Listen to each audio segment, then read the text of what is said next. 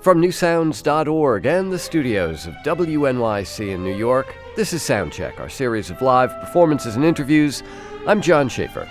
Pianist Lara Downes has been redefining what it means to be a classical musician, often by expanding our definition of what classical music is. She's championed the works of women and black composers, she's been a cultural activist, and a broadcaster. Now she's preparing to release an EP called Rhapsody in Blue Reimagined to mark the 100th anniversary of Gershwin's iconic piece. We'll talk about that, and she and sax player Edmar Colón will give us a kind of a preview of that bigger work, but we're going to work our way up to that. First, here is Lara Downes at our piano to play a 1921 song by the great Eubie Blake. This is called Love Will Find a Way.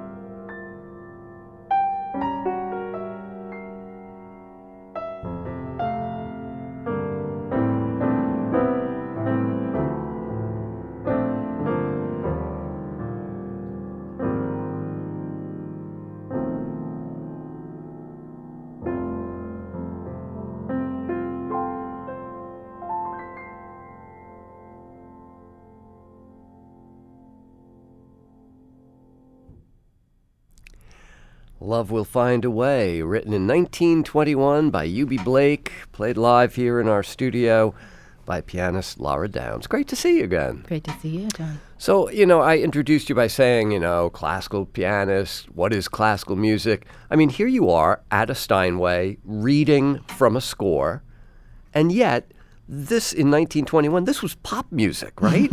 yeah. Yeah, so, things so changed. What what changed? How did it how did it change? Did it change? Or did we change around? I mean, all all of the above, right? Mm. Can I set up what this is? Yeah, please. So this is a song from the show Shuffle Along, which Right. opened on Broadway in 1921, and Langston Hughes called that the start of the Harlem Renaissance. right. It was an all-black creative team, as you said. This, the tune was written by Eubie Blake. And Noble Sissle, Noble his Sissle. longtime lyricist. By the way, it sounded nothing like that in the show. It's Yeah. a, you know, it's an up-tempo sort of vaudeville number. Yes.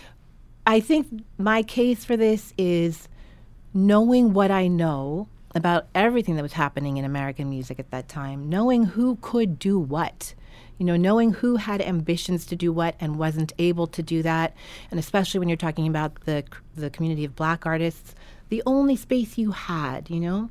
But I think that there are sounds that were in the imagination and in the aspiration and the ambition of all these artists. And so for me to take music like this and bring it you know to this steinway to this studio to these listeners in this setting that really says a lot i think about the american songbook and where it hmm. came from it's um, re well it's reimagining it's reimagining history Well, and you know, a great example of that is Scott Joplin. Yes. You know, who had ambitions to be Yes. more than a quote unquote ragtime composer Yes. performer.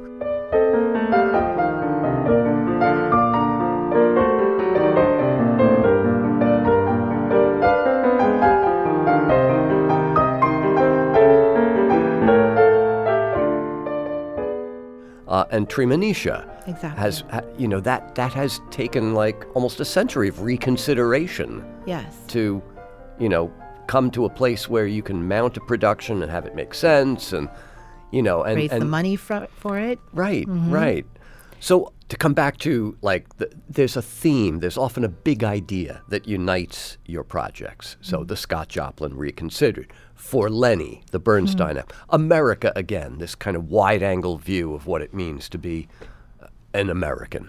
What is the big idea animating this set of pieces that you've brought into the studio here today? I mean, I think this is all a continuum.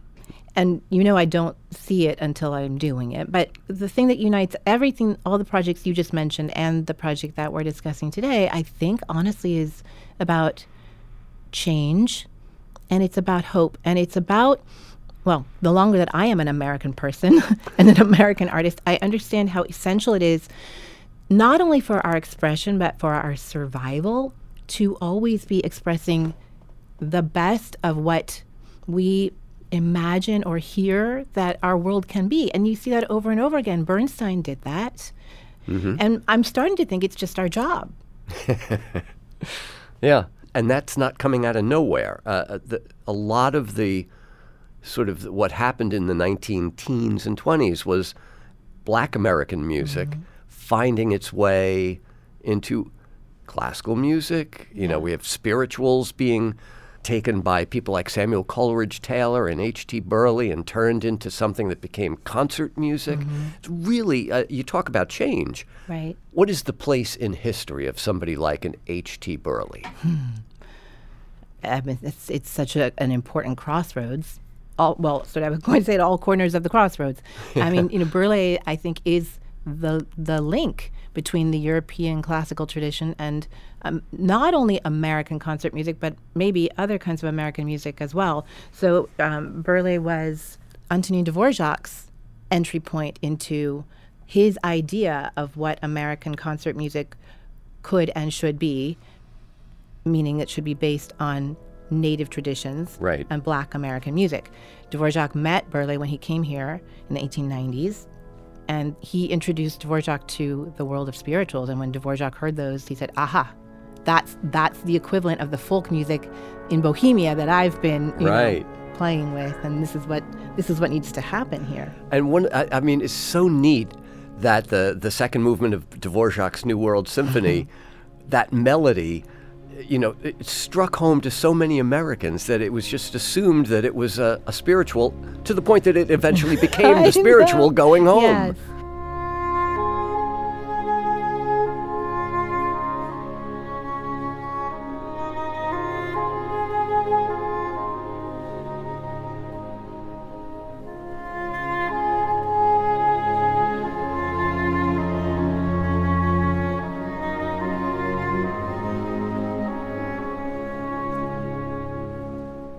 Great example too. I think that all of this, all of these things flow in multiple directions. Yes. Mm-hmm.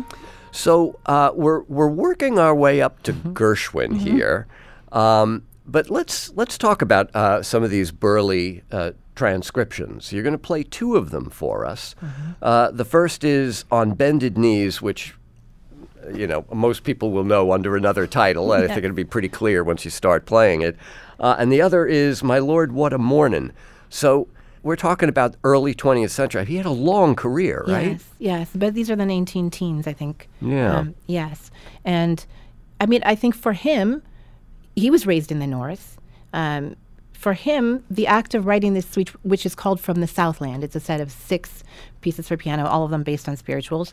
Yeah, he's taking the music, you know, of the ancestors, but also of a very, very recent history of slavery Right. and translating it into a form of concert music. And would Gershwin have been familiar with these? Yeah, I think so. I mean, that's that's why I wanted to share this music because I think this is all in this is all in Gershwin's origin story. Shuffle Along too. He went to see Shuffle Along multiple times. We know that, and you know, this is probably the first time that he was hearing music like that in a more formalized setting. Right. Mm-hmm. So all of these different strands go into this iconic American piece Right. that would become Rhapsody in Blue.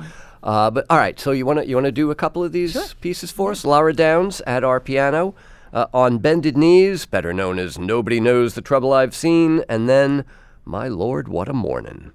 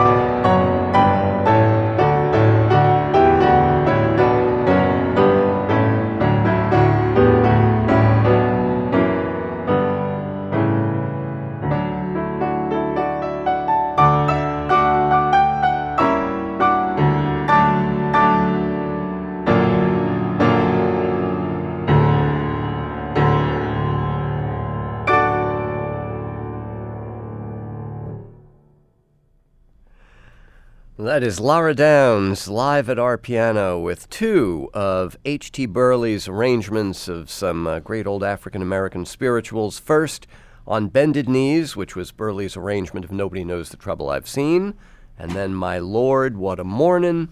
And there are moments that sound like Schubert or Liszt Yeah. or, you know, I mean, Yeah. this is clearly, these are arrangements that are meant to bring this music into the classical music world, right? Yes, very intentional. And, and so a young George Gershwin, not that there was an old George Gershwin, but an even younger George Gershwin, this would have been in the air, so to speak, as he was kind of forming his musical personality, right? Yeah. You know, if we think the music world is small now, it was very small then. Yeah, yeah. Um, so February tw- 12th is the 100th anniversary Yes. of Rhapsody in Blue. On February 10th, you and the sax player and composer Edmar Colón, who's also here with us, are releasing Rhapsody in Blue Reimagined. Tell us what the reimagining was and how you and Edmar came to put this together. Well, first of all, Edmar and I, hi, Hi, I'm happy to be here. Thank you, thank you. we met in Boston two years ago, Two years, yeah. working with the Boston Pops, and it was a concert focusing on the music of Ellington and Strayhorn, two other great American icons.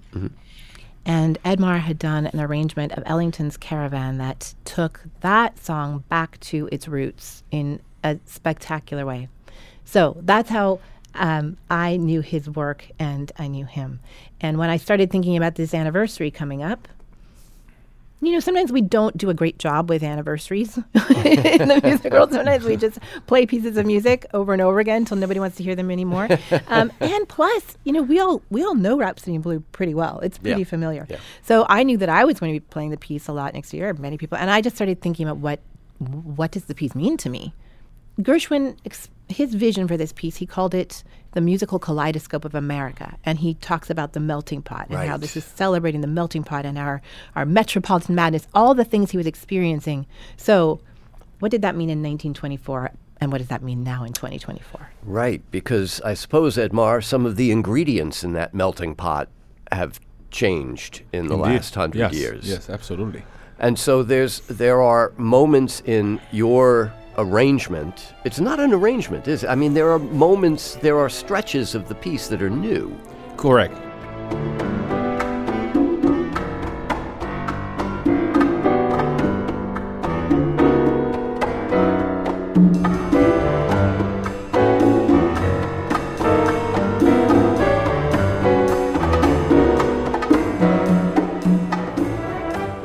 So Gershwin was hearing black and white music. Sure. And and his melting pot included the sounds of Jewish immigrants, you know, from Eastern Europe and all that kind of stuff. West Indies, yeah, the Caribbean. So, but it's the, the the Caribbean element is way more obvious in your version. hmm Indeed, yeah. I mean, New York is a lot of Puerto Ricans and, and Dominicans, right? I'm from Puerto Rico, so I'm partly biased. No, I'm just kidding. Uh, the, w- when when Lara and I started talking about this project, and she brought this incredible idea, I said, well, you know, we I sometimes I feel like the celebration of all these cultures in different musical works, it's it's done not just almost you know it's almost there like like getting to touch the the authenticity of what you can bring and and with my background of growing up in Puerto Rico and listening to all these sounds of the Caribbean and and you know playing saxophone which inherently comes from this jazz world right? I'm very steeped in, in there as w- as well. And I have a deep love for classical music. So I said this was the perfect canvas for us to really go to town as, as they mm-hmm. say with these explorations. So th- there are these kind of Afro Caribbean elements, but um, in the recording coming out on February 2nd, towards the end, there's a passage with a lot of traditional Chinese instruments. yes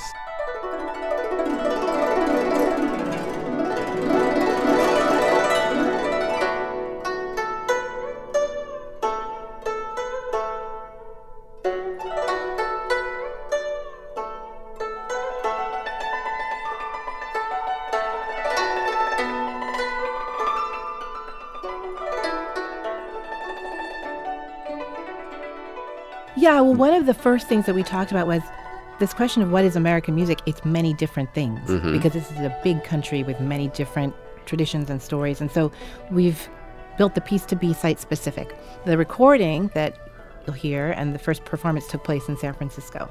So the history of Chinese immigration is Right. essential to that region. And so we wanted to highlight that. As the piece moves around the country, it absorbs local sounds and stories and musicians and traditions and, you know, celebrates S- So this Place. this this little part of the piece is sort of open ended, and you can you can tailor it to mm-hmm. the It is. communities. Yeah. Which, if you know, if you're a, a classical music purist, you may think, "Oh, that's not how," but that's how Rhapsody in Blue worked at its premiere, right? Yeah, exactly. It, the piece wasn't finished. Gershwin famously told the conductor, "Wait for nod" in the score.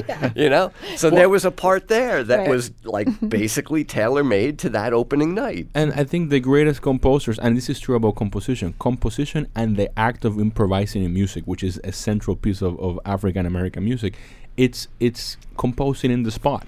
So I think those two things, uh, which are the same in my mind, are very present in this piece, and that's why there's a lot of improvising in this piece as well, and a lot of open, like Miles Davis used to say, leave a window, leave a window in there. Yeah, so yeah. there's a lot of windows in there for That's all the actually a pretty good happen. Miles Davis impersonation there, Edmar.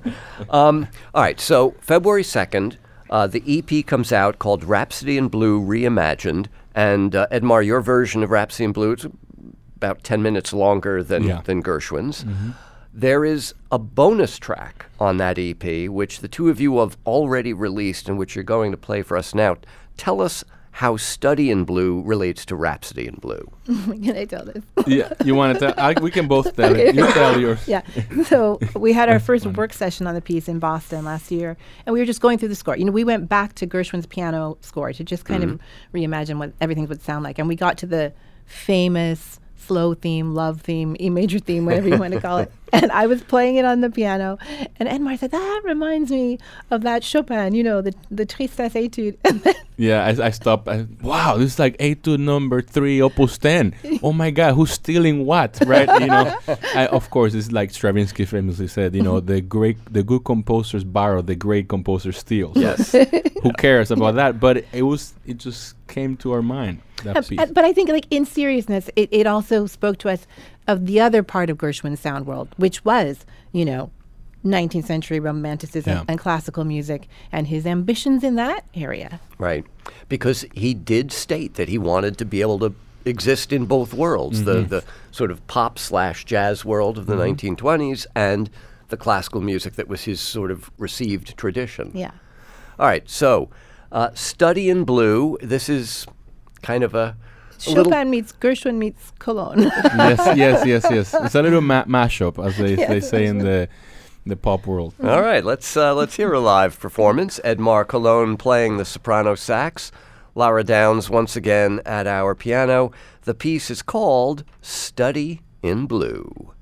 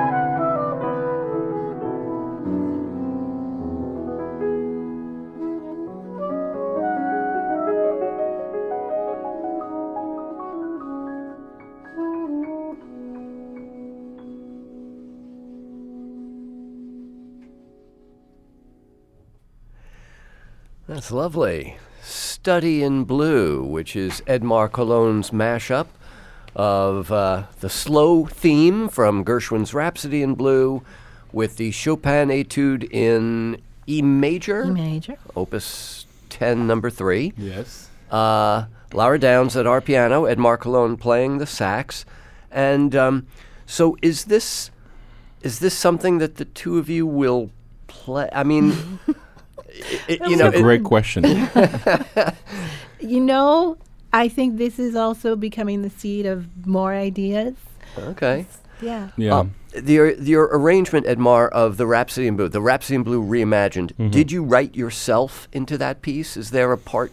Yeah, I am playing in it, yes, uh, but it, it did not appear until later in the piece because we were, you know, Lara and I were saying the, the element of improvise music, improvisation in music needs to be present Right. just because of the heavy influence of jazz, right?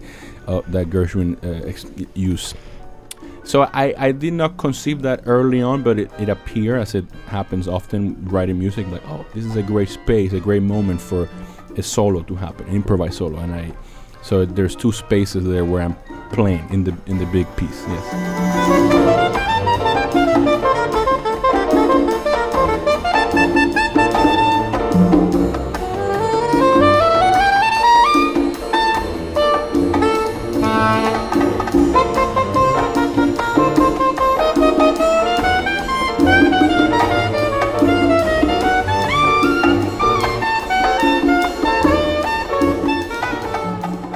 So, what is the plan? Uh, i you know, Lara, you started off by saying, you know, we're not very good about celebrating anniversaries. You know, we just play the same pieces over and over until no one wants to hear them anymore. What, what is the plan for the reimagined Rhapsody in Blue? I mean, I'm hoping that we get to play this piece a lot, not just next year, but you know, for many years to come.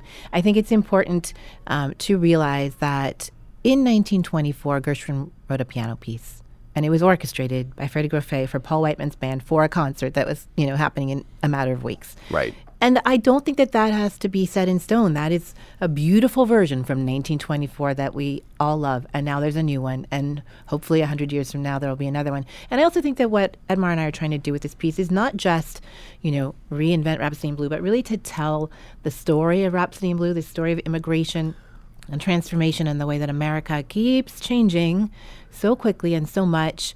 You know, as Gershwin experienced and as he predicted, um, it's yeah, this is kind of a, a portal into that very big American story. And, and it does feel like it's not ever completed. It's not like it's done. I don't think any any work Hmm. Nothing's is. ever done. You know, nothing Right. is ever Hmm. done. But particularly with this piece, it's so open ended uh, originally. I mean, Hmm. th- given the circumstances that it was written so quickly, also. Well, and, and you know, even that f- quote unquote first version, you know, there's two first versions. There's the because Ferde Grofé also did a full orchestra Yeah. version. Yeah. 1942. So yeah, so th- y- you have, and that's that's even more famous and commonly known now than the original with Paul Whiteman's band, Yeah. basically. And then there's the most famous version, which is the United Airlines version. Yes. Wait until this one comes out. Um, I mentioned uh, in introducing you, Lara, that you are also a broadcaster, and our sister station, WQXR, runs your show on Monday nights. What's the big idea there? It's called Classical Americana, and it is, you know, it's, it's starting with the broad body of work that is American concert music, but it's exploring the origin stories of all of it. You know, where did the folk tunes come from that Copland used in Appalachian Spring? Where did the jazz tunes come from that Gershwin used in Rhapsody in Blue? All of these things, I'm kind of taking them back to their source, and also storytelling and um, some unexpected, yeah, some unexpected recordings of well archival sounds, and then you know Marvin Gaye might show up. nice. Via recording, of course. yes, yeah, yeah. So, uh, Classical Americana, Mm-hmm. Monday nights on WQXR FM, our sister station here in New York, and Rhapsody in Blue Reimagined out on February 2nd as an EP, and then it comes out again in September on your LP, it just right? keeps coming. yeah, yeah. There's a full album coming in September, and um, this is all on the Pentatone label. And in September, it's an album called This Land, which has the Rhapsody at, at its center, and a lot of other music by composers from Margaret Bonds to a young Iranian composer named Kian Ravaei, with the same nuanced lens on American music and American history and American life. All right.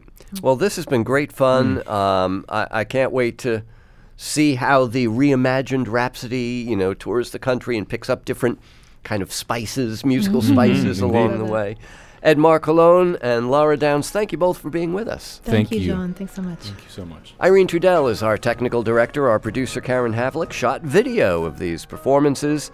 I'm John Schaefer. You can keep up with everything we're doing on New Sounds by subscribing to our free weekly newsletter. Text New Sounds to 70101 or sign up on the website at newsounds.org.